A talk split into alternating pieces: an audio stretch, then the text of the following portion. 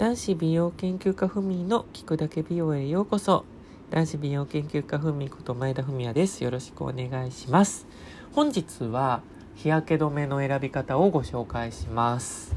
皆さん周りふみの周りの友達とかも日焼け止めを選ぶときに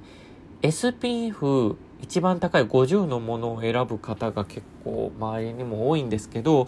あの、実はね、その一概に SPF50 のものを使えばいいというわけではないんですよ。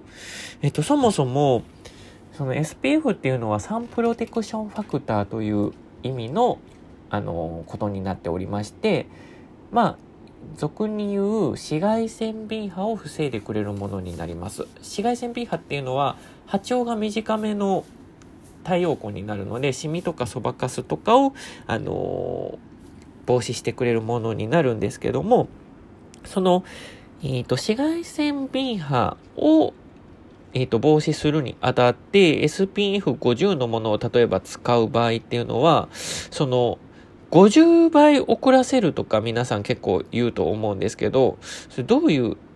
意味かというと、えっ、ー、と、人間の肌ってだいたい20分ぐらいで日焼け赤くなってくるって言われてるんですね。で、20分かける SPF50 をかけていただくと、50倍遅らせることができるという意味になるので、えっ、と、20かける50で16時間日焼けを遅らせることができるという意味になります。なので逆に SPF30 の弱いものを使ったとしても20分かける30で10時間。なので SPF30 のものを使ったとしても10時間遅らせることができるんです。で、ただ、その日焼け止めっていうのはいくら SPF50 のものを使おうが、皮脂で、あの、どんどんね、つけてる日焼け止めっていうのは2、3時間程度で落ちてくるんですよ。で、特に夏場なんかは汗とかでも余計落ちやすくなるので、結局日焼け止めを高いものを塗ったとしても、1日にこまめに2、3時間に1回は塗り直さないといけないので、わざわざね、数値高いものを塗っていただく必要はないです。で、SPF50 とかになってくるとね、紫外線吸収剤っていうのがたくさん入っていたりするんですよ。で、その、紫外線吸収剤不使用っていうのは大体 SPF の数値が弱いものだったりするんですけど、あの、SPF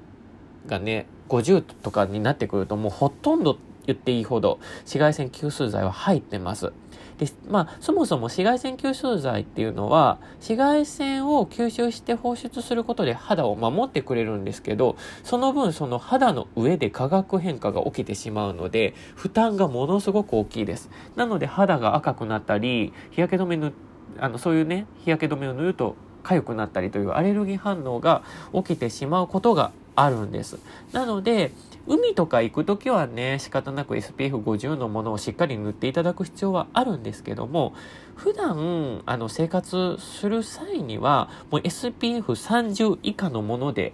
十分でございます。